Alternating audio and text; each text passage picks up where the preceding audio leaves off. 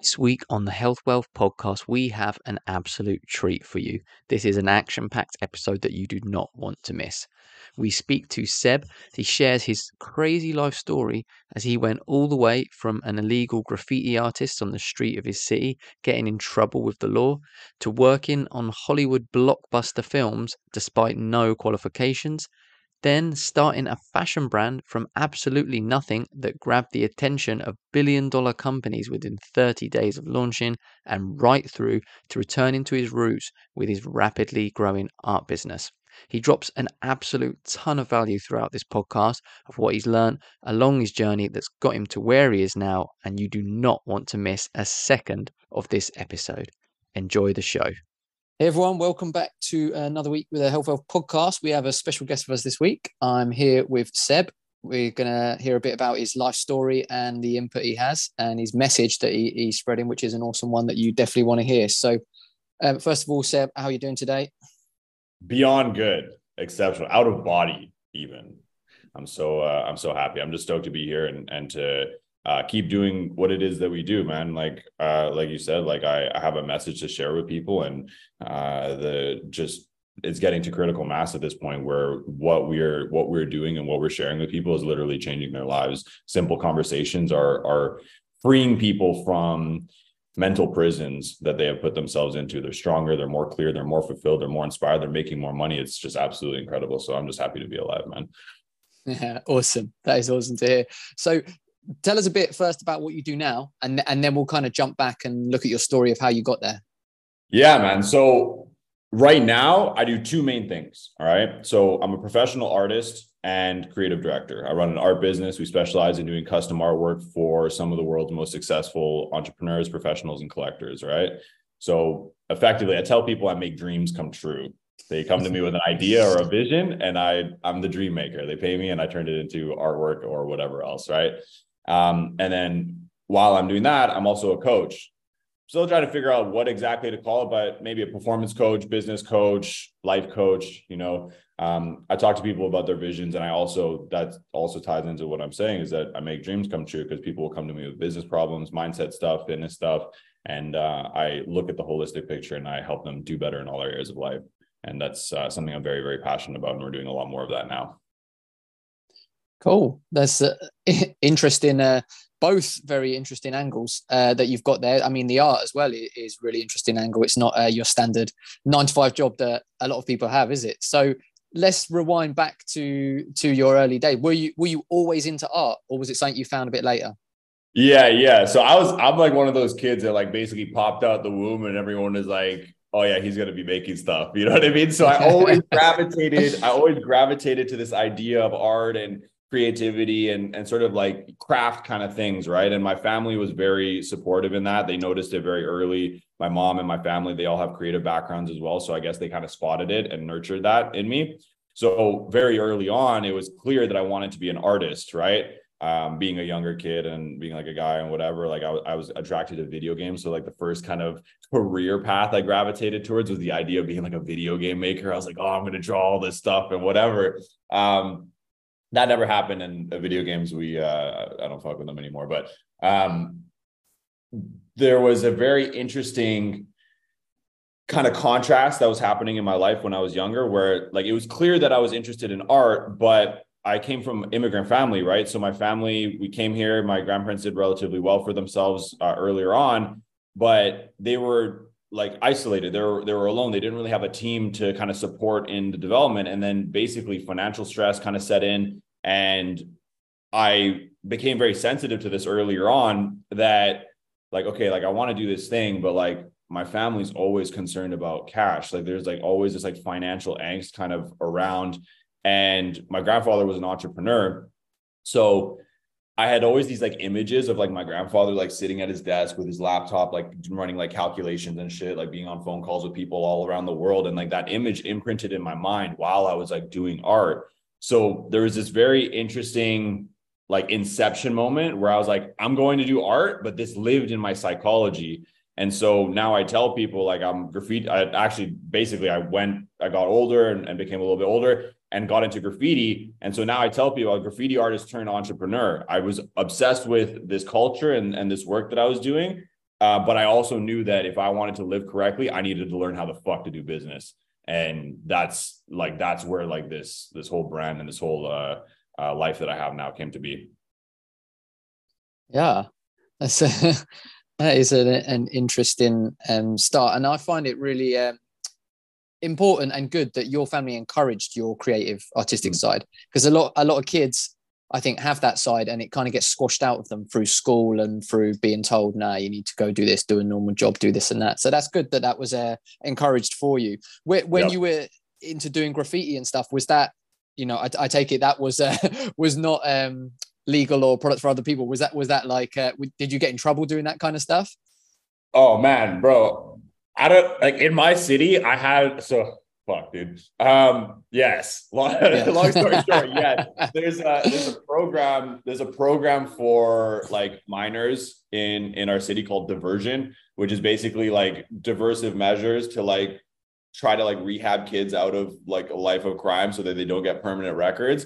I got it fucking five times, which like it was unheard of in my city, like in the in the community that we have. I'm like, people are like, how the they're like you've been here so many times. Like, how the fuck are you still getting this? And I kind of I, I, put it up to the higher calling. I have a I have a higher purpose than to be black marked and um and prevented from travel because that was my biggest fear, to be honest. Um, and actually, one of the the main reasons why I stopped participating in the culture was that I knew that on a on a higher level and in a bigger picture, I needed to be able to travel. I could not have a permanent mark on my record um, to stop me from from doing what it is that I needed to do because the culture, like it just breeds people who are not savvy. They're they're poison minded, right? There's like these underground worlds that um like for whatever reason I was privy to my fucking my my social circle wasn't like we as kids got put in a pool of people who were it was unregulated so it was young people and older people in an illegal underground doing all kinds of crazy fuckery that we were able to see or at least I was able to see decisions that my friends were making here in the present reflected 15, 20 years into the future and how that actually panned out. And there was a lot that I was very clear on that I don't want that. My friends were still making those decisions in the present. I'm like, you guys are fucking retards. Um, so, anyways, long story short, yeah, I got I got in trouble quite a bit for it. Um, but uh, perhaps a story for another time. Um, but but it, it definitely it definitely shaped my my character and, and gave me the edge that that I think that allows me to do what I do now over other artists. To be to be quite frank. Yeah, true. Yeah, true. It probably does. And that's good that you, even at that young age and involved in that, the fact that you were thinking further ahead than other people, which that sets you apart as well. Because, like you said, with most of your friends and a lot of young people and stuff like that, they don't think about the consequences of stuff that happens. And um, so the fact that you were is great and probably one of the main reasons that you managed to get out of that and become successful. So, Fucking, what was yeah, major, major, yeah, yeah. I actually have a point on that, right? Yeah. The the the person who has the most certainty is the one who wins the game. And in order to have certainty, you need foresight. You need to have a forward planning, right? And this is the podcast about health and wealth and all of these things. The decisions that we make about health and wealth are decided by forward thinking, future paced thinking. I want to be here. I want to have this. I don't want to fucking die and be ill when I'm older. So you go to the future and you make decisions based on that, right? That's how you have success in both of these realms. And most people don't know what the fuck they're doing this weekend, let alone like what they're going to be doing 10 years from now and what they're here to do with their life. And I saw into the future. I knew that I had a, a, mission, I had a goal, I had a responsibility to do something bigger. So my decisions in the present were based on that, not where I was and all the circumstances that were going on. And so to have foresight, like, dude, it's so fucked, bro. Like we look out in the world and people are so lost and it's because their their time horizons are so short. Like I'm not sure. I don't know all of your your financial background, but like you know, day traders are like they're they're typically um the archetypical day traders, like the stressed guy with the fucking hair falling out and he's like anxious and stuff. Why? Because the time horizon they're trading on is so frantic. It's momentary. It's like this right? In short periods of time. But the people who are the most stable are the fucking buy and hold investors who've been just dumping cash in the S&P 500 with a 100-year track record that like even the worst fucking drops in the entire market were fucking sales because it just went up. It's like everything's cheap. Okay, great. It's going down. Fantastic. I got my shit on uh on discount because over time it grows. And so it's the people with the wider perspective who have the most stability in this game and who have the most control in health, wealth, relationships, all areas of life. It's it's so fucking important. I got blessed. Um, I don't, I don't know exactly where this came from, but like I've kind of always been looking to the future. But I got challenged more recently by a mentor of mine. Uh, his name is Lewis Mocker. Uh, major shout out to Lewis. He, he fucking changed my life when when I like he he put me on most of my wealth principles now um, in the in the beginning. But he challenged me to think a thousand years into the future. He said, "What kind of impact or legacy would I like to leave a thousand years into the future?" And it's a real mind fuck. But you start to flirt with fucking religious influence. Like you can make decisions right now in the short term that have such a ripple effect. Like one degree, even like a portion of adjustment here in the present has such an impact um, that far out into time that you you develop a real respect for thinking into the future and spending time developing that so that you can operate on a daily basis and i think most people overlook that and, and undervalue it to be honest. Yeah that's that's a really powerful way of looking at it saying about looking at a thousand years ahead. And it, it like you said in health it's the same. I always try and encourage people look at longevity is the favorite thing i like to talk about with health. Like i'm doing things now with my health so that when I reach 70 years old, I can do whatever I want because I'm going to be mm-hmm. healthy and I'm going to be in shape. And like you say, people are just thinking about, well, I want some chocolate now, so I'll have some chocolate now. They don't worry about how they feel tomorrow or afterwards. So yeah, long-term thinking is is really important. Is a message we try and get across. Mm-hmm. So how did you make the jump then from where you were in kind of the graffiti scene and then take it into an actual business of becoming an artist? And did you go straight into that or did you kind of get a normal job in between? Yeah, this, this is a banger. So get this. so very early on, so graffiti's temporary, right? It, it's temporary by nature. Even if it's on a train or whatever, and you send it out in the world, you you have a very short relationship with the piece that you've invested so much time into, and a lot of the time it gets erased. And so because of this, and I and around the same time, I also started developing an interest in film and photo and stuff like this. Um, I started to document our work and it, this is like kind of around the time as well where instagram was coming out and there was like photo sharing uh, forums for graffiti and so there was a big culture with like you paint graffiti and then you document it in a dope way to show off to the fucking community right? Because internet was introduced. It wasn't uh, like hard copy photos anymore. And that was even a thing back in the day. But i started to develop this skill set alongside my trajectory of graffiti that for documentation and like creating dope content and creating dope environments and then like directing scenes and like influencing people to like get the best content and then publishing it online in a certain way that actually I didn't even realize even uh, right now I'm kind of actually just noticing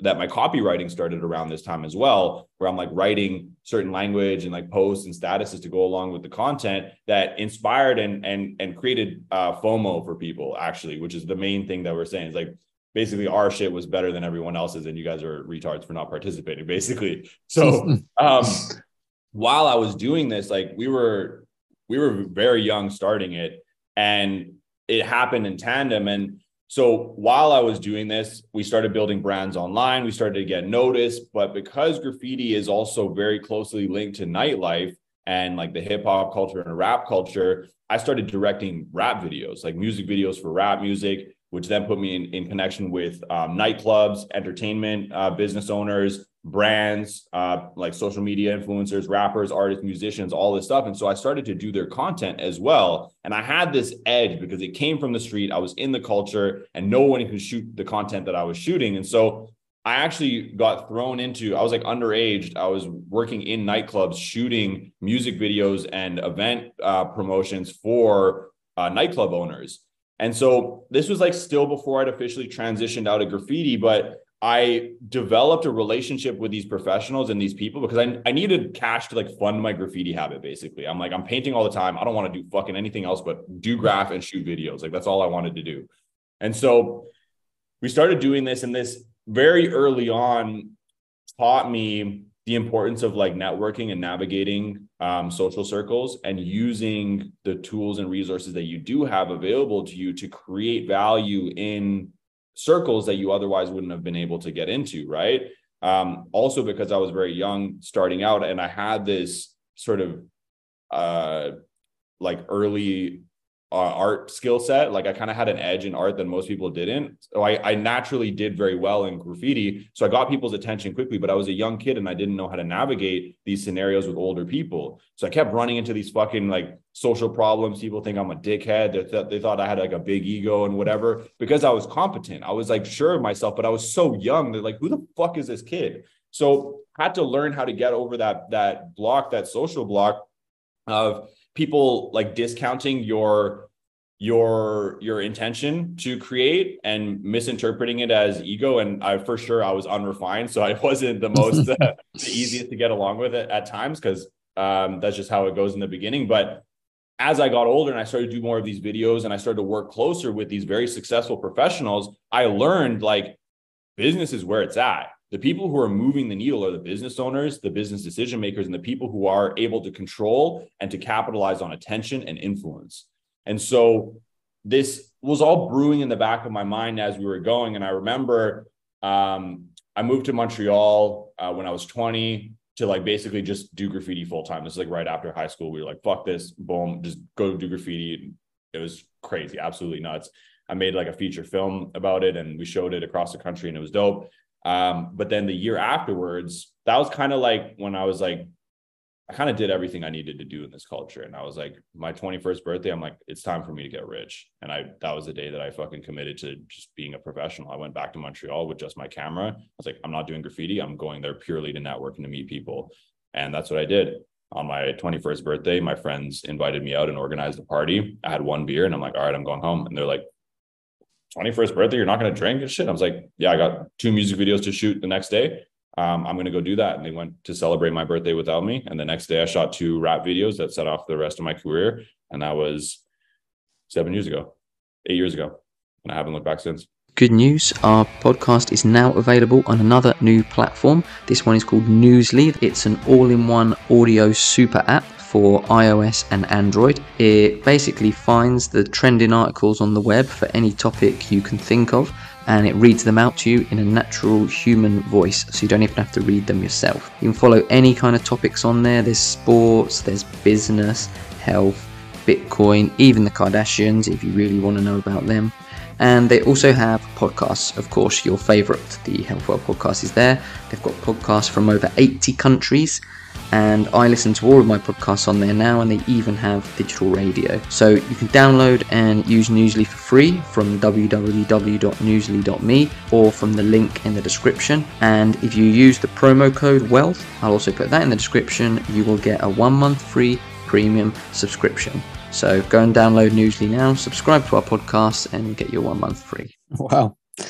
And again, that's uh, throughout your life. I'm noticing a pattern so far where in the groups of people that there are clear differences that set you aside from the others you know the, yeah. the looking ahead and yeah. the the commitment and the discipline to be like nah it doesn't matter if it's my birthday i've got things to do uh, yeah. that and that clearly sets you aside and you can see these things in people who are successful you know it's very it's very obvious you, you've you seem to have always had that in you as you were growing up and whatever it was that instilled that in you um, obviously was of, of great benefit through um, whether that was instilled in you through growing up, through seeing other things or whatever. But it's, it's clearly set you apart, and it's so obvious when you look at successful people and you speak to successful people. It's they're so obviously set apart to how other people think, and it, if you can just change the way you think, it can really um, make a big difference to to how successful you can be. What um did you get like? Uh, obviously, you said those two rap videos kind of boosted your career. What did you get kind of like a big break? Was that kind of that moment that kind of pushed you more into the the center of people's attention? Um I wouldn't say that that was necessarily like a big social break, but it was a mental breakthrough. It was like it was a a personal statement that like I'm fucking doing this. And like as I've become more experienced and I've I've spent more time in this space of personal development and like wealth creation and success and all this stuff, the game really is inside out. So any social credit that I possibly could have had would not even compare to that moment of internal certainty where the decision was actually made on a spiritual level where I'm like, I'm fucking doing this. Right. And the the guy who I shot the videos for, his name was Rock. Um, Sam, major shout out to him, bro. He he actually paid me for the music videos. I think it was like probably early into one of my like it, kind of certified my work paid me like two and a half grand or something we shot two videos I was like shooting out the sunroof of a sports car on the highway with like a fucking camera rig. And then he's in the other car, like fucking hanging out the car, like rapping on the highway and shit. Like we had cars everywhere. Like they're like, what the fuck? It looks like I had like a rifle out of the car and shit. It was fucking nuts in the middle of the night. It was tight. Um, but that's what I did on my actual birthday. My friends are fucking getting hammered for me, and I'm like shooting out the sunroof of a sports car like a fucking baller. Um, and uh, and he he's well known in the in the Montreal community, so that put me in a circle and kind of gave me some credibility. And um, but the my credits were internal. It was the internal credits that really set it off. And um, I think sort of around this time, because uh, I was still working in like kitchens and like painting jobs. And I remember I had this fucking sandwich job. And like I gave a friend a discount. And then the boss was like, you're giving people discounts. Like this is like you stealing from the business. And i i love the business. I just wanted my friends to have an opportunity to like try the food because i was like so i love the food there. Um, and i thought that they would like come back. But the boss was like you stole like he showed me the receipt. It's like four dollars. And i'm like what bro? You're such a fucking pussy. Anyways he fired me. He's like we're gonna have to fucking you know like we're gonna do something. Basically i got the impression that he fucking fired me. So i walked out the door and i called my boy who was a graffiti writer who ran a painting company and then literally the, the moment I walked out the door, I got a job uh, as a painter. And then I'm like, I'm like fucking hours out of the job now that I got fired. And the guy, guy called me. He's like, yo, actually, we need you to come and finish your shifts for the week um, because like we need you. And I'm like, bro, you fucking fired me. Fuck you. So, anyways, I go to that, get the job. Now I'm working painting. That guy ended up going bankrupt uh, partway through, like a couple months later. And I, like at the time, I was like sitting there, I was like, fuck, like do I go back to work in the kitchens? I promised myself I never would because it's a bunch of people can't handle stress and they're a bunch of retards. So I was like, okay, I'm not going to do that. But now I can go all in on my craft and I'm going to do that. And so I did that. And then, like, those, like, that moment was kind of around the same time where this Montreal thing happened. And um it's yeah my my life completely changed because the world responds differently when you have certainty when you fucking invest yourself and you're like i am this this is what i do and you go and introduce yourself to people and you say, This is what I do. What do you do? And you find out how you can help them. The doors fucking fly open. And it's not going to be like free and easy as you grow. But like if you fucking stick to it, it doesn't matter if people say yes, because someone will. Like all you need is that one that like just really pops it off. And there's been many of them. Um, but yeah, that's a little roundabout way of saying it. But yeah, the the break was internal self-certification. Yeah. And that's the main person you need to prove things to and battle against is yourself anyway isn't it if you yeah. if you're just doing stuff to impress other people or to prove something to other people you're never going to be fulfilled or satisfied really are you because there's always going to be something else so the fact yep. that you were you know proving it to yourself and committing it to yourself is is the best way to do it i think mm-hmm. so wh- where did you kind of go from there did you did you stay within doing mainly film music videos or, yeah. Or how did you transition? Yeah, man. Like that was I didn't even actually get into art like as a main main thing like until like fucking like two years ago. Mm. Like um yeah, it was about two years now. Um like I'd always been doing art on the side and people I had a reputation for it. So I'd get contracts here and there. Um, like I got hired by by companies or murals or whatever. Um, but it wasn't like full time. I was always in media. So I was always doing branding, marketing, this kind of stuff. That's kind of where my my edge came from. And now people for my coaching, they primarily come to me for help with branding and positioning and how to like speak online, how to appear the way that they need to appear and how to communicate from the place they need to communicate to build a strong brand in whatever area of talent that they have and then do it online. That's that's like what I teach primarily. But um I was in media and I was like just fucking I wanted to be the best. I wanted to be the best music video producer. I wanted to produce rap videos and, and like dope films.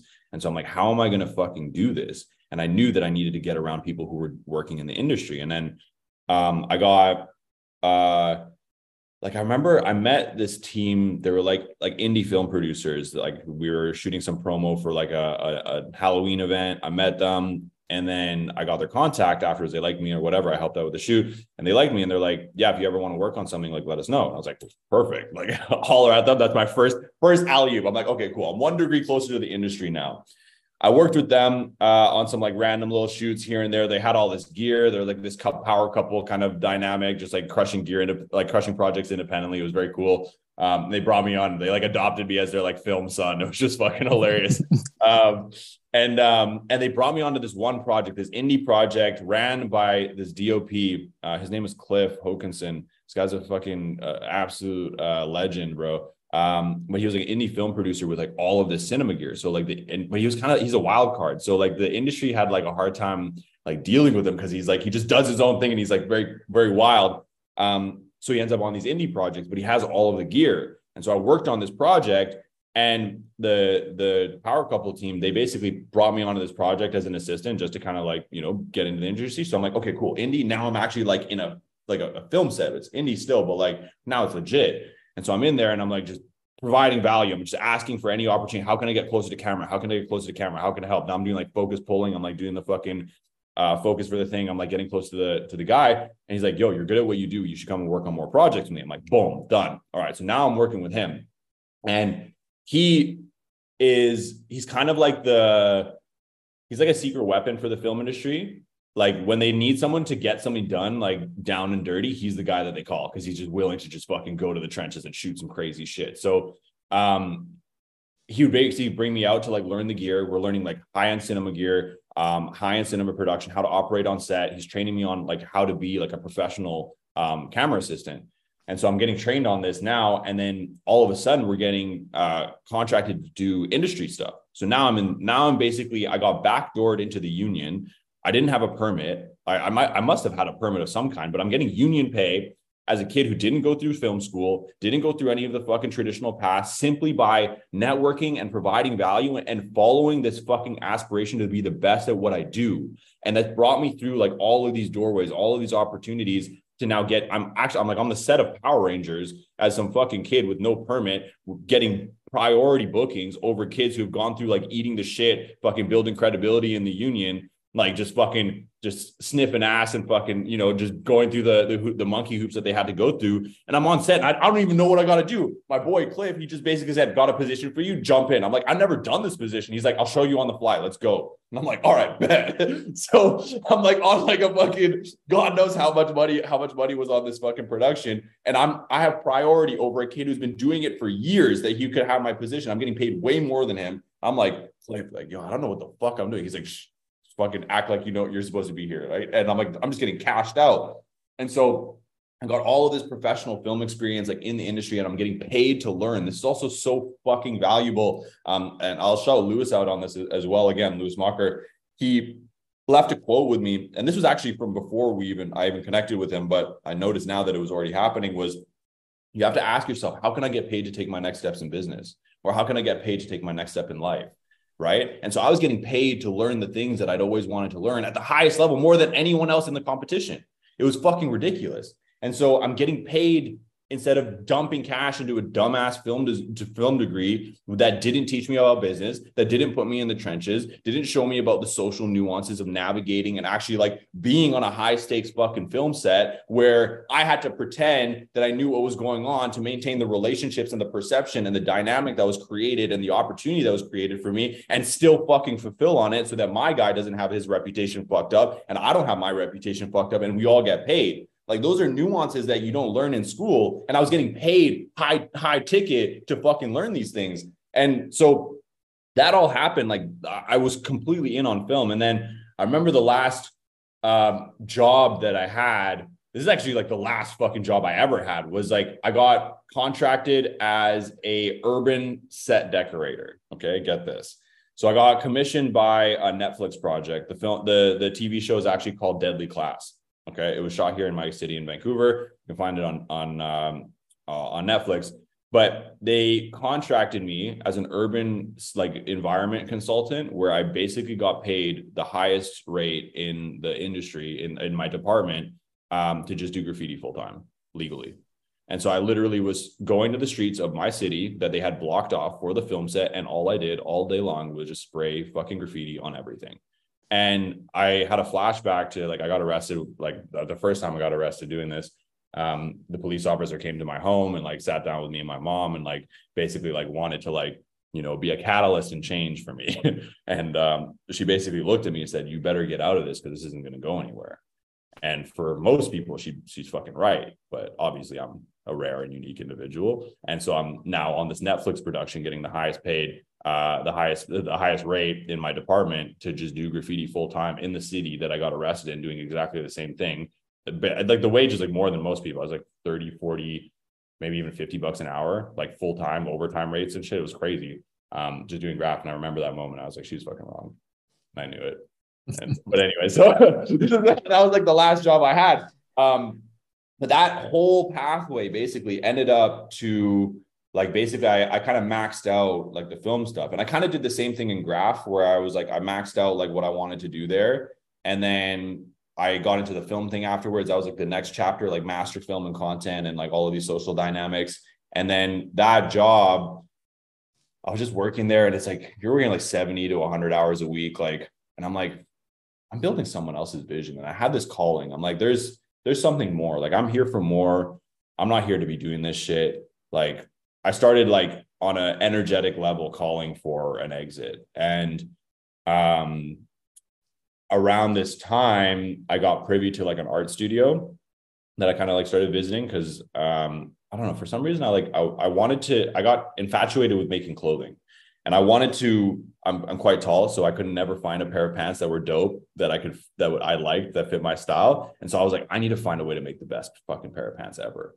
And I ended up at this studio where, oh my God, this is a fucking, this is a whole other story.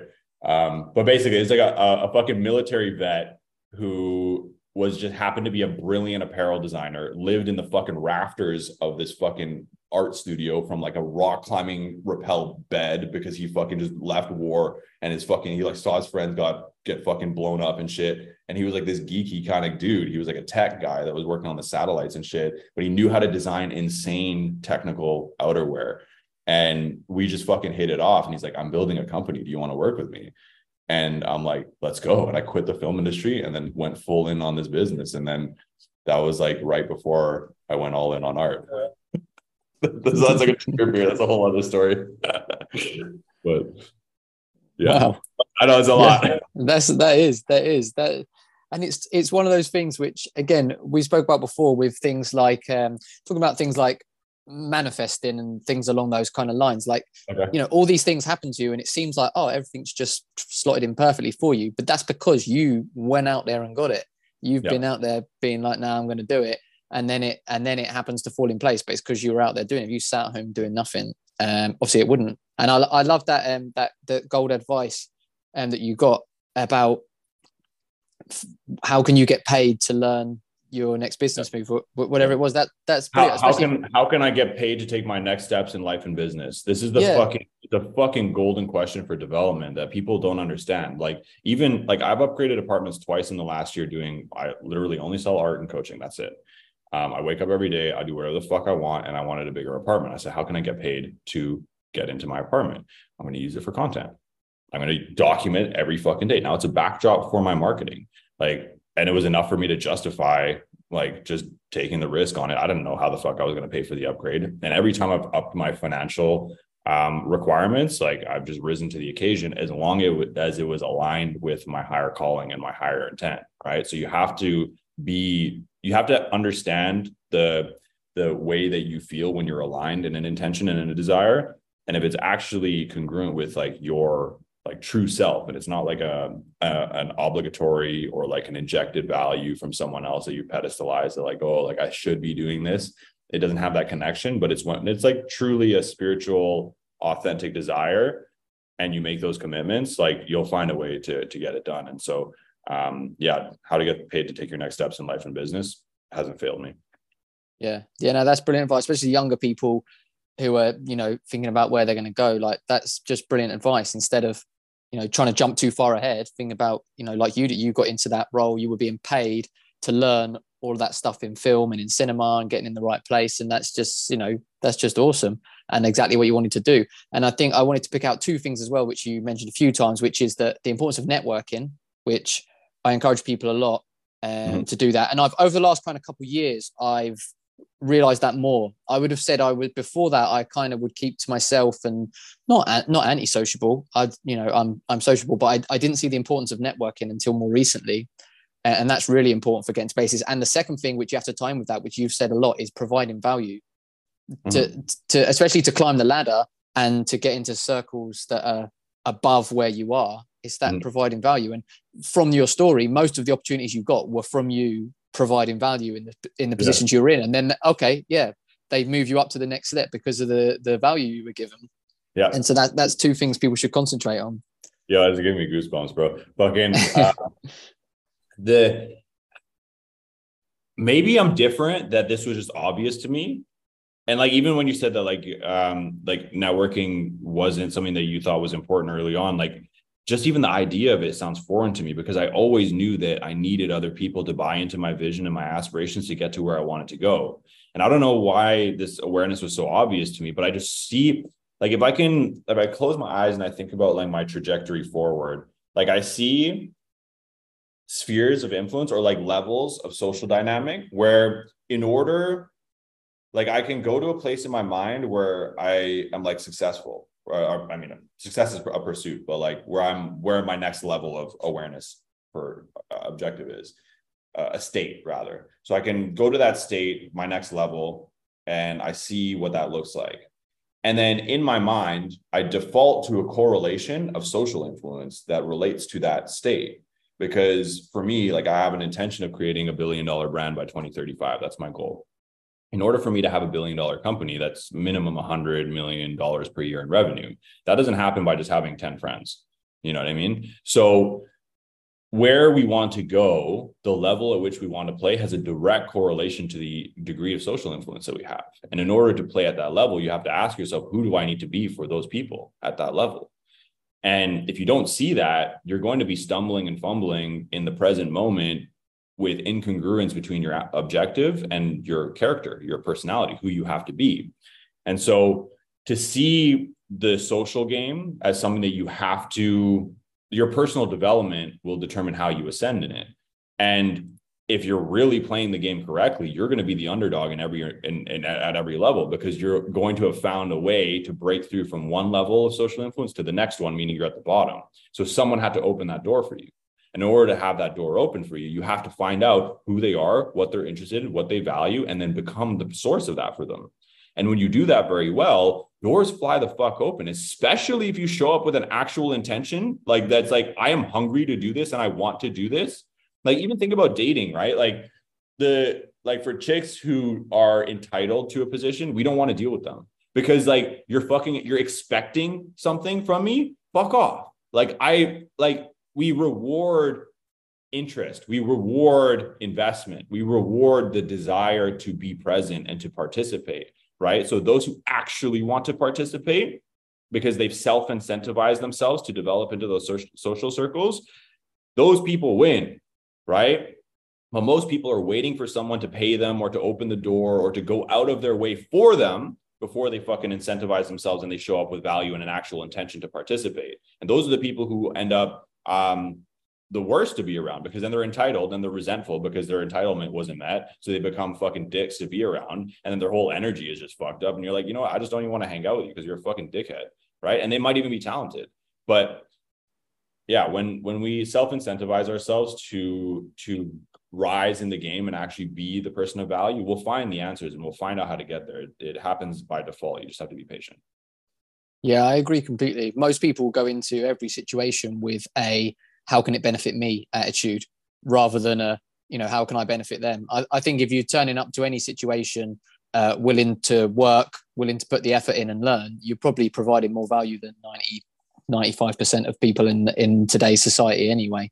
Yeah. Most people are fucking dickheads bro. Like, yeah. when we're, when we're talking about um like the pattern of being different and like how that's like a commonality between the people who are successful it's they're 1% for a reason which means by default if you are going to be the successful individual like most people you meet are not going to be like you and like especially um, early social dynamics are often obligatory because people are often born into an environment, a neighborhood, a school system, and whatever that their friends happen by default. By proximity and by circumstance. But when you actually become an adult and a free thinking individual, now you get to choose your social circle. So some people never actually get beyond their circumstantial so, so, social circle, which usually doesn't correlate with the place that they are able to go to because you were just defaulted that. So it wasn't by design.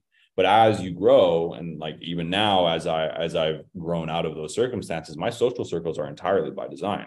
I refuse to spend any time with anybody who doesn't think about wealth, talk about money improvement. Like people who who get offended by like someone close to them, like shitting on their on their development, being like, that's all you did? Come on, let's go. You know what I mean? Like 20 grand a month, 50 grand a month. What? You know what I mean? Fuck that. You know what I mean? Like you can do better. Like when people get offended by that, and I noticed this early on, like um for some reason I always saw more for for people, and maybe that's because I got exposed to my family's um, early success, and I was kind of like contrasted in that. We grew up in like a mansion growing up, and simultaneously in like welfare. Like because my mom's a single parent, she didn't value money, so she just wanted to travel, and so we had welfare in the city, and then a mansion on the island, my where my grandparents live. Eventually, like the financial struggles kind of downgraded them, and now they're they're chilling. But um, so I had this dramatic contrast. So I'd be in this fucking luxury home.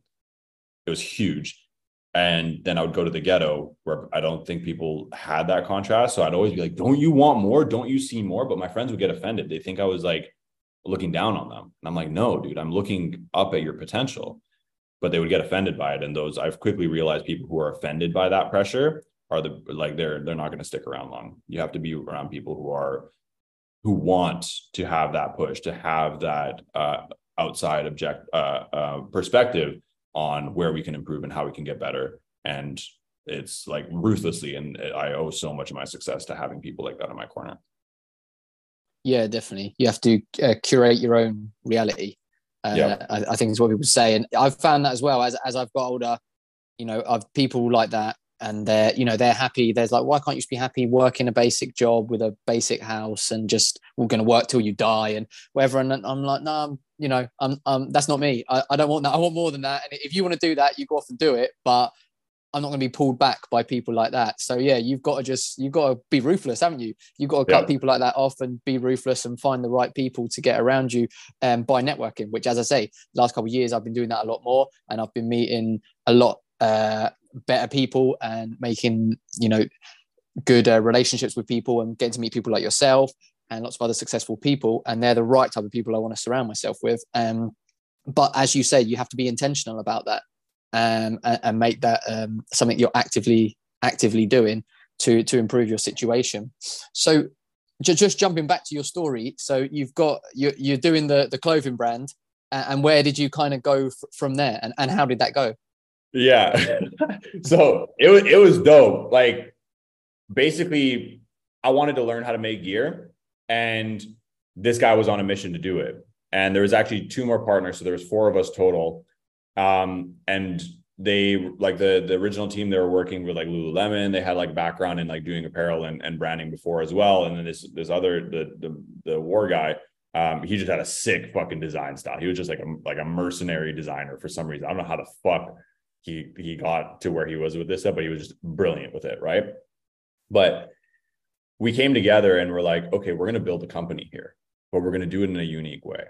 And the way that we did it was that we created a persona online of a, of a design student who every day for 30 days was going to produce a new item from scratch, design, draft, document, and publish on Reddit for 30 days. And it was called the 30 Day Techwear Challenge. You can still find it on, uh, on Reddit. Um, and I was the one who's going to document it. So me and the designer for 30 days, every single day produced a new product from scratch, documented it. I was just responsible for documentation, helping him produce. And that was my apprenticeship into making clothing. And we published every single day. It went viral on Reddit. We had the, the character was anonymous because the, the intention for the character was that this student was challenged by his teachers and his peers in design school to create a new product every day from, for, from scratch uh, in order to build a portfolio so that he could have a job after school.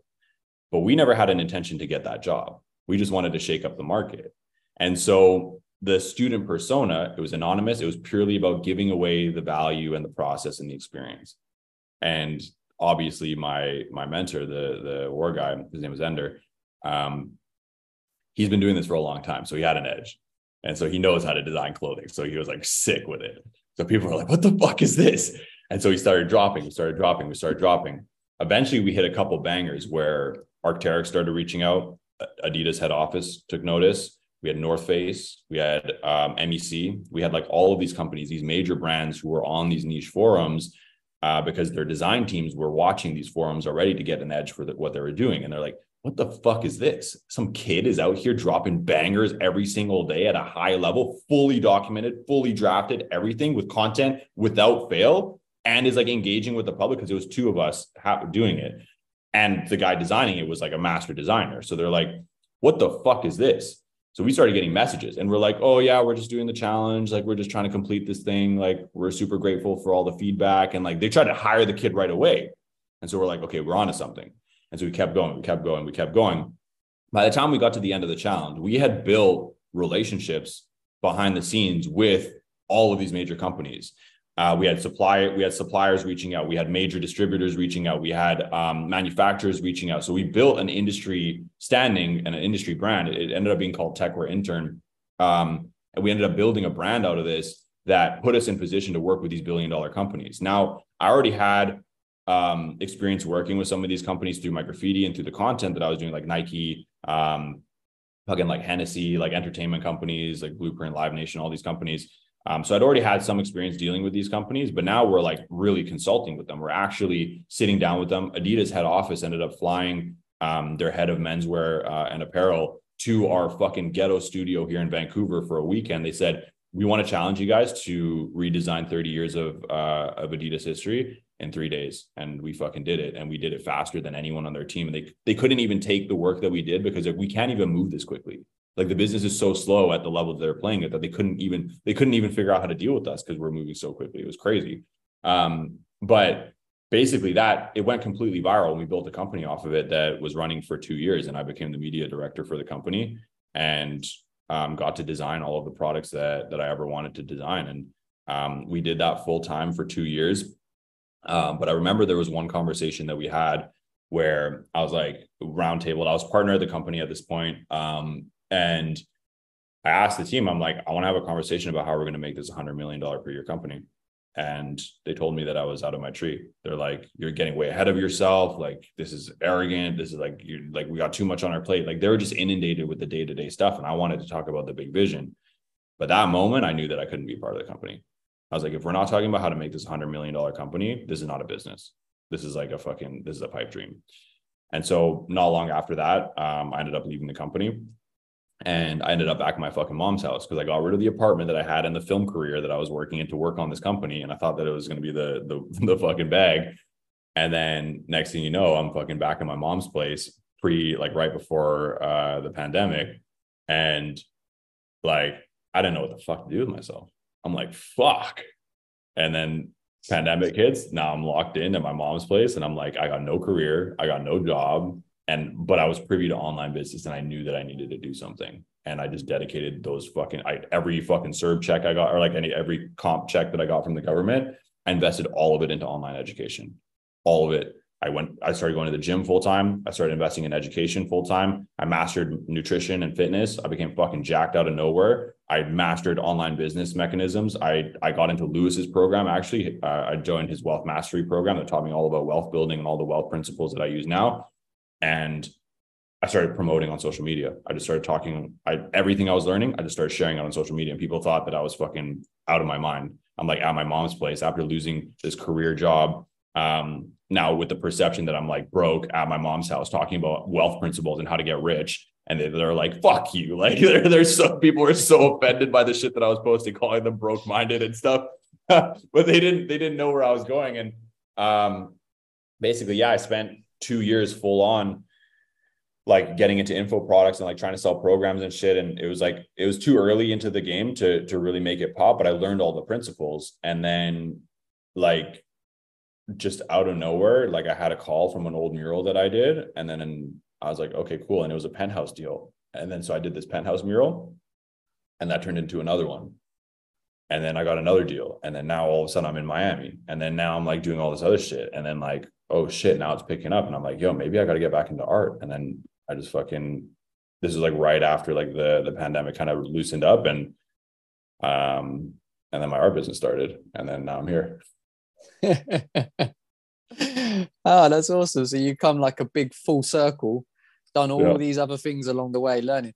But I mean, I guess they're all obviously they're part of the journey of what shaped you um, into the person you are now. But I guess that they're also things that benefit your business now. Yeah. Everything you learned along the way is Yeah. all is all useful and, and Yeah. can be used. So it, you know, it's it's basically worked perfectly for you. Like you say, it's it, you know, I agree. I believe in in things like you're talking about with being destined for things and, and spiritual stuff. And you know, you listen to your story and it's like, well, you've just been destined to reach where you are with all these things lining up. But like I Yeah. say, it's because you've gone out there and got it and and, Yeah. and taken it. That's brilliant. So the, the you're still doing the the the art now. You that's still going well. Oh, bro, look, like my whole fucking house is decked out with it. I got like nice. everywhere. Like you- it's like it's full blown. We're selling so much product. It's it's absolutely insane. I'm actually in the process of um, opening up a studio here for my production team where we're gonna we're we're in the process of proving our out our production for art, a repeatable process for high end like custom artwork, um, and that's going to become the beginning of uh, shipping and fulfillment for other talent as well. So we're building the brand, we're doing that, we're building out the process for fulfillment on, on creative products and like developing them at a high level. Then we have packaging coming in. We're building relationships with suppliers. We're building relationships with shipping partners um, because that's actually one of the biggest issues ship working internationally with this is the high cost and the high barrier of entry for and the difficulty of shipping luxury products around the world. And so we're developing these relationships. We're, we're improving the processes, making sure they're bulletproof. And very soon here, we'll be bringing on more talent to expand the art business as not only uh, like the Apple of art products is, is what we're building, but also a fulfillment business for high end art and luxury products, which right now appears to be the the closest straight shot to getting into a billion dollar range to get into warehousing and logistics and fulfillments of high end products around the world. I'm open to to see where it goes, but that's what we're doing, and we're going to pop this off. And very quickly here, we're going to be offering our, our services to uh, celebrities and influencers who have audiences that need to convert. If they just want to be influencers and they just have a, a their highest value, their alignment, their priority is building relationships with the public, we come in and consult with them, understand their audience, and if they fit our kind of dynamic and they fit our, our criteria, we'll handle everything. We'll create their own products, we'll create the promotions, we'll do everything, and then we'll distribute and pr- we'll produce and distribute uh, high-end products for their audiences that their audience love. We'll take care of absolutely everything, and then we uh, we profit share, and that's um, something that that we're we're just setting up right now, which I'm very excited about. Yeah, that sounds awesome. So is that is that products? Is, it's not just artwork, is it? Is it other products as well? You're going to manage for people. Uh, for now, we're staying with art just to keep it specific, but I foresee in the future that we're going to get into more like lifestyle products, like home stuff, artworks, anything that will take a home and give it that like personalized feeling, that that personality that people want. Right. I'm I'm really inspired by having uh, a home by design, and it's not just like the basics where most people just default to furniture and things like the necessities. We're talking about wants. We're we're over needs. We've we've handled that already. We're talking about what do you want? How do you want your house to look? And that's the kind of stuff that i want to be able to give to people and um and give uh, other talent the opportunity to participate because we already mentioned that artists typically don't have this edge that i have. They don't aren't um, professionally inclined. They just want to create. And so i want to give the most talented creators the opportunity to profit by letting us handle the business for them. And in exchange they come and join us as talent and i'll sign them as a talent to the company. Um, basically treating my brand as a, as a record label and a, a talent development uh, business for creators who want to participate and then they design the products and then we distribute them for them. And then uh, we create an ecosystem and this actually frees me up from no longer having to actually do the art myself and i can focus on scaling a business growing the business and doing this in a, a global way um, while also doing the art that i do um, for my content Brilliant. Sounds like a genius um, business plan to me. Sounds sounds like it's going to work well. Like you said, you know, the, you have people there who are creative and who have the artistic side, but they don't have the other side to marry up with the business, which is a bit similar to I'm a my, my um, day job. I'm a tradesman. I have a carpentry company, and Mhm. it's this. It's similar in that in that a lot of people are good at trades but don't really understand how to run a business. So the you know the service you're offering to people uh, sounds like it's going to work perfectly with what people need because if you have the talent but you don't know how to run the business, Mhm. there's a ready ready-made system for you to use, which you're bringing, which is which is awesome.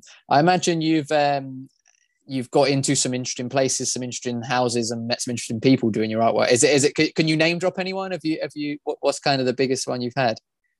Um, a lot of the guys that we're dealing with right now are like they're more like entrepreneurs, like successful entrepreneurs. So that wouldn't say that they have a lot of social influence. I've done pieces for Jason Stone, Millionaire Mentor.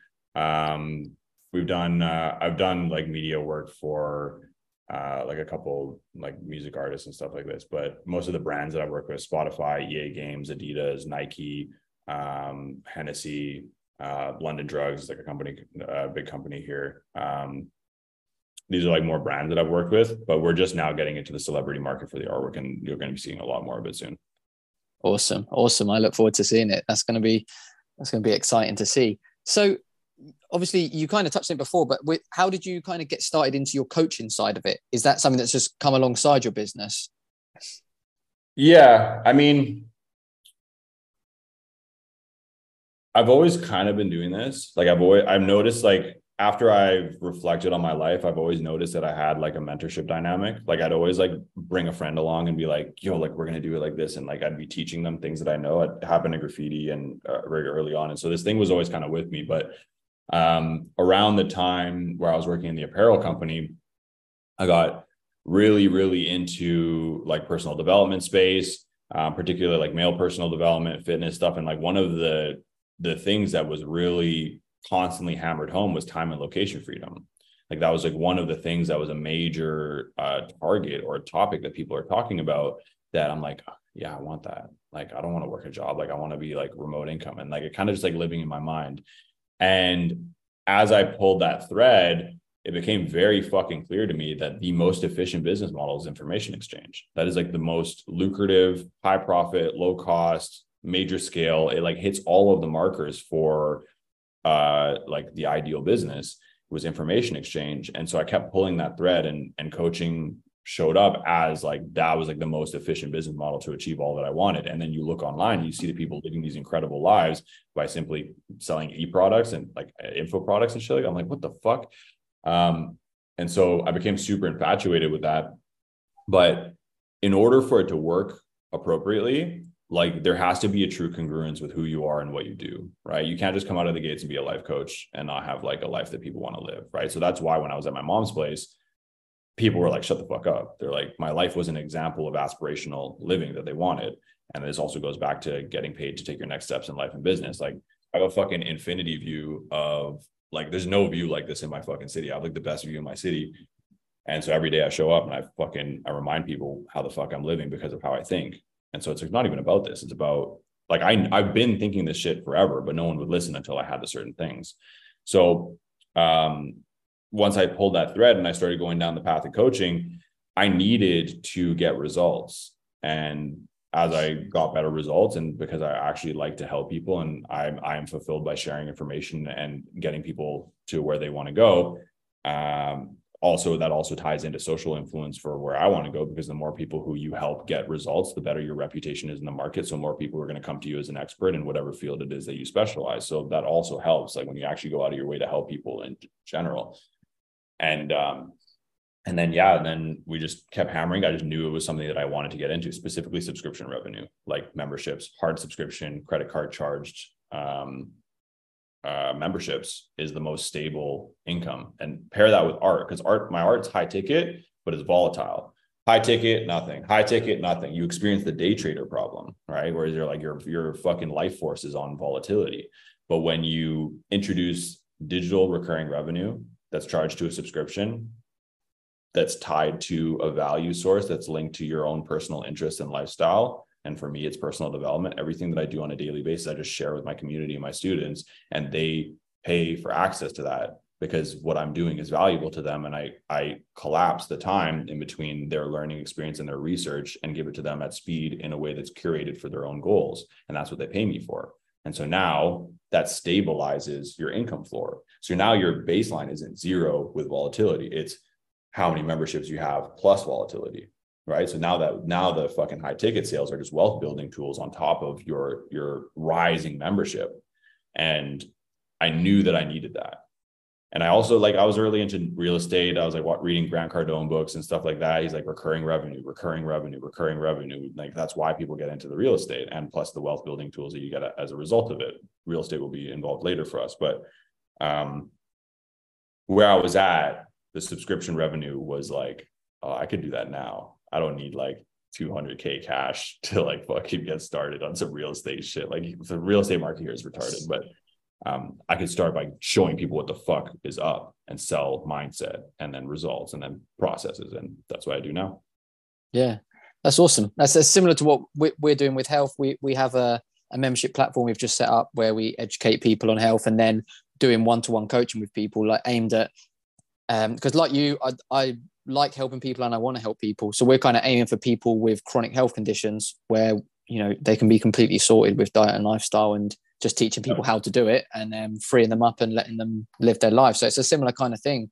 And it's and it's fulfilling. I imagine you find it very fulfilling too when you help people and you see them make that change and and uh, push forward. And like you say, it helps to build your brand too because you know you're living the life and you're getting results. Yeah, this, this is the most fulfilling work that we possibly can do, and our soul calls for it. When we fill our cup, what do we? Why are we doing it? So we can contribute. It's only the people without a purpose that end up in debauchery, right? So wealth and resources with a purpose becomes philanthropy, and wealth and resources without purpose becomes debauchery because all resource and energy in the in the universe must be ordered and organized. If it's not serving a purpose, it will be dissolved and repurposed elsewhere to that which has more certainty. And the default certainty in the game is the universal order, the structure of the universe, nature's law. And so when we become competent and we develop ourselves in uh, like personally, right? That's the first step. You have to develop yourself to become a fucking unit. We do that for contribution to have a better relationship so we can become the best partner, to become the best father, to become the best business leader, to become the best service person, right? It's all about contribution.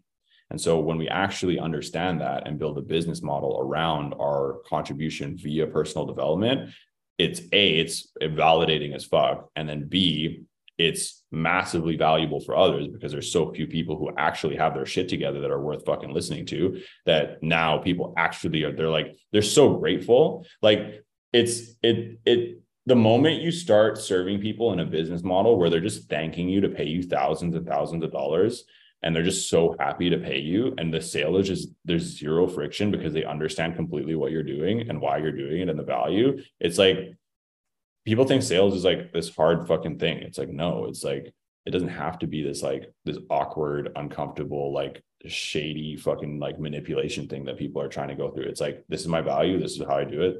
Do you want to participate? Yes or no? And they say, yeah, fuck yeah. And then they thank you for spending money with you. It's it's amazing. yeah, that's true. I think if you if you're providing real value to people, you don't really need to sell it because they they know what they're getting. And I love that you've like through your career and through your story, you've been providing value constantly sort of to to higher areas which has increased your your growth and your growth. And obviously i'm sure you're still doing that but you're also providing value to the people at the lower level as well. Mm.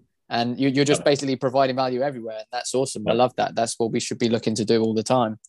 Yeah. So in terms of if you can it's obviously not an easy thing to do but if you could kind of give just a couple pieces of advice to someone, if there's someone who's like, oh, I need to get myself sorted, I need to sort my life out, and what what would you say is a good starting place for someone to kind of try and find their purpose, get their mindset in the right place? Purpose purpose is super fucking easy, right? Your um, and I got this one actually from Wes Watson. This one's a banger, um, which is that your job as an individual is to cultivate the person that you admire in every way and to give that gift to the world. That's your human purpose as an individual. So I really resonate with that.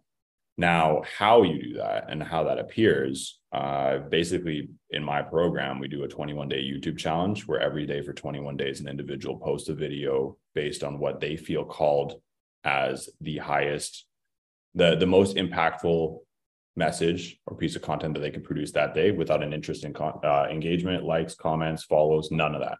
Purely expression. And over the 21 days, what you'll find is you'll find your message you'll find out the mechanisms in which you're going to use to enable people or support people in achieving that higher aim or that message or that outcome and it's going to give you a lot of clarity about who you are But as a piece of advice, it's you need a big fucking reason. Like you need a reason beyond yourself to be exceptional. Most people, all of their fucking problems and their self doubt and their insecurity is because they're being selfish. They're thinking about themselves instead of the people who need them to show up and to be responsible and to be successful and to be a unit. Like I, like I've even um, said this quite frequently is that if you want wealth, you need a reason to sp- to have wealth. Like if your goal is just to fulfill yourself uh, and your lifestyle, like you're going to run out of uh, reason pretty quickly. Like I have basically everything I need as an individual. I don't need a billion dollars to satisfy my lifestyle, right? But I also know that if I want to build a billion dollar company, I need a big fucking reason to allocate that resource over here, right? And personally, like it's not about the money for me. I'm just excited about the personal development that comes along with that, like who I get to become in order to have a billion dollar company. That's what excites me about it. And all of the like all of the other things that come along with like running an organization like that. But that's my reason. My reason is that it, I I am gifted the opportunity to become someone so exceptional and to to go through a path of such exceptional development that I get to be rewarded with a billion dollar brand that's like what excites me. And so you need a reason that is just like that defaults to the success that you want. Because the the the the material outcomes and the material experiences are not why you are doing it. And it, those things enough, they're finite right? So once you have them, now you have no reason anymore. So all of a sudden, your ability to perform will collapse. So there's no sustainability in it. And so if your mission and your reason is something that is infinite, like personal development, because we're going to constantly have the opportunity to grow, you set goals that align with that, and you will forever have a North Star that will guide you ever greater and ever farther distances and in the most fulfilling way. So when you understand what that is for yourself, then life changes dramatically. And actually, a, another tip was that this aligns with uh, the more people you help get what they want, the more likely you are to get what you want uh, my life and business really changed when I fixed my own shit and I realized that I was competent by completing tasks and commitments and and uh, intentions that I had set for myself and fulfilling on my word to myself. That now anywhere in the world I go, I know that I can touch down and I can provide value and I can make money as an individual. But I know that my team needs me, and so now when I wake up, I think, how can I get my team rich? How can I make the people who work for me and work with me? How can I make them rich? How can I make my clients more successful? So I'm not thinking about myself anymore. I'm thinking about now the next sphere of influence, the people beyond me. And when you your you set your intention of contribution to a sphere of influence outside of yourself, you will actually gain the rewards of that as well. And you will like I actually believe that most of the mental illnesses we experience right now are luxury problems that are a byproduct of selfishness because the people who are the most stable and the most successful in the mind have the greatest responsibility where they don't have the luxury to be depressed or anxious or to have fucking identity crises, right? They have too much obligation that they've chosen that the default responsibility is to organize your mind to become the source of results for people because they have a they don't have like it's it's just unfathomable to me to be in that position but it's so selfish like most of these positions are just a byproduct of selfishness. And so when you actually own the position of a leader and as someone who your people need to look up to like even if you have like kids that's a great one. Like if you're a fucking father and you have you have kids like your kids need you to be right. And if that's not enough you need a bigger you need more responsibility. So take on a fuck ton of responsibility to fix your shit so that by that's the default answer that you're just competent exceptional in every single way and then when you have that, give that gift to the world and just become an excellent service person. Yeah, I completely agree with that. Uh, the view on mental health too. I think it was Fifty Cent who said that in the ghetto you couldn't afford to be depressed. Like it, it, like you said, it's a luxury. Uh, and I think another thing that contributes to it is that people don't have any purpose. People are just they're just crawling through life with nothing to aim for, and they're just you know they you probably would feel depressed with no. People need to find their purpose yeah, they're, they're depressed because they're, they're, thinking about only themselves. What do I? Yeah. What what my purpose, my thing? It's like fuck that. Who? What about your people? What about your fucking family that invested in creating a life for you? What about fucking them? Are you satisfying or or rewarding them or uh, respecting the investment that they put into you to even get you to the point where you can even ask the question what your fucking purpose is? Like, it's it's fucking it's sick, dude. Like fuck these people. Yeah, no, I completely agree. There's a, there's there's a ton of things that you could be doing to keep your mind busy rather than sitting around being depressed. And like you say, if you've got um, people that depend on you, a family, why are you sitting around doing nothing? Get out there and do something to uh, to to provide for them and to give them the life that you want them to have. Don't be sitting around doing nothing, watching TV. Of course, you're going to be depressed. It's arrogant. It's it's ego. Like yeah, fatness, fucking uh, brokenness, like all of these fucking like in all the areas like having a shit relationship, having shit money, having a shit fucking health state of mind and body. These are all selfish problems. Oh, my fucking history this or my fucking world this or the government did this to me is you're you're a fucking bitch. Fuck you. Like get a get a better like take on some more responsibility so that your life defaults to you being excellent. That's that's the best fucking tip that I can give people. Yeah, completely agree. That is that is a great that is great advice. And personal responsibility is something that's missing in society as a whole nowadays. People just like you say, they just blame everything else. Something bad happens, it was someone else's fault. It wasn't mine. Yeah, it was the this government and will that. pay for it. The Yeah, government exactly. will pay, pay off their fucking incompetence, right? The whole Yeah. government will be like, oh yeah, like, oh, you got mental illness or you got identity crisis. Okay, whatever, cool. Like here, we'll just like we'll fund your fucking your psychosis and uh and actually reward it. It financially incentivize your psychosis. So it's a strategy. It's a it's a strategy to get what they want and to play in comfort, and then they have the results that they want. And like, don't listen to anyone who fucking doesn't have the life that you would you would love to live.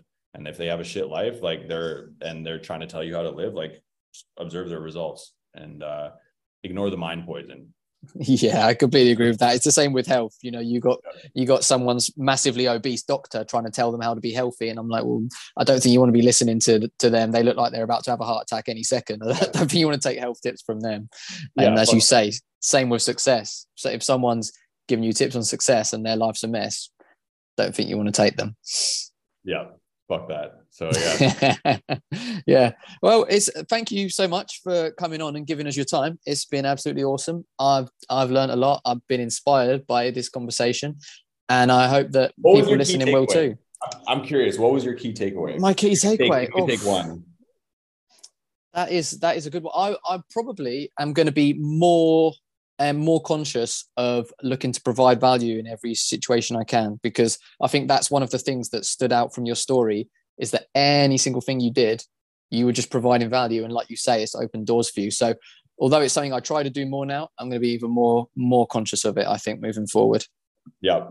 Yeah. And I can I can add on that just a little bit is that when you become a contributing force, because our natural state at the soul level is to shine as a light. So you become radiating, meaning outward energy. But the soul and the and the star itself, in the universal sense, cannot shine without fuel. It needs to burn. So you need to make sure that as an individual, your mind and your body are taken care of so that you are operating from a full tank a full cup, right? So this means understanding your own self-development, understanding your needs, making sure you're sleeping right, making sure you're training right, making sure you're fueling right, making sure your relationships are taken care of, making sure you're fulfilling on your word, right? Because when you do those things internally, you radiate outward value. Now you become magnetic because you have so much value and you have so much inner energy that people just byproduct gravitate towards you because just you open your mouth and it just it, it's just value is just pouring out just because of who you've become. And so, in order to do this automatically, you have to become like you have to take care of yourself. And when you do this on a high level, it becomes automatic. And then you just have the intention to contribute from a full cup consistently. Uh, and you're going to gr- attract many, many more people. Yeah, that's great advice. I can just clip that a little bit up at the end and just uh, just use that for people. That's brilliant. That is awesome. Um, while you're here as well, um, give us a shout out where people can find you, um, whatever social Yeah. medias you're on.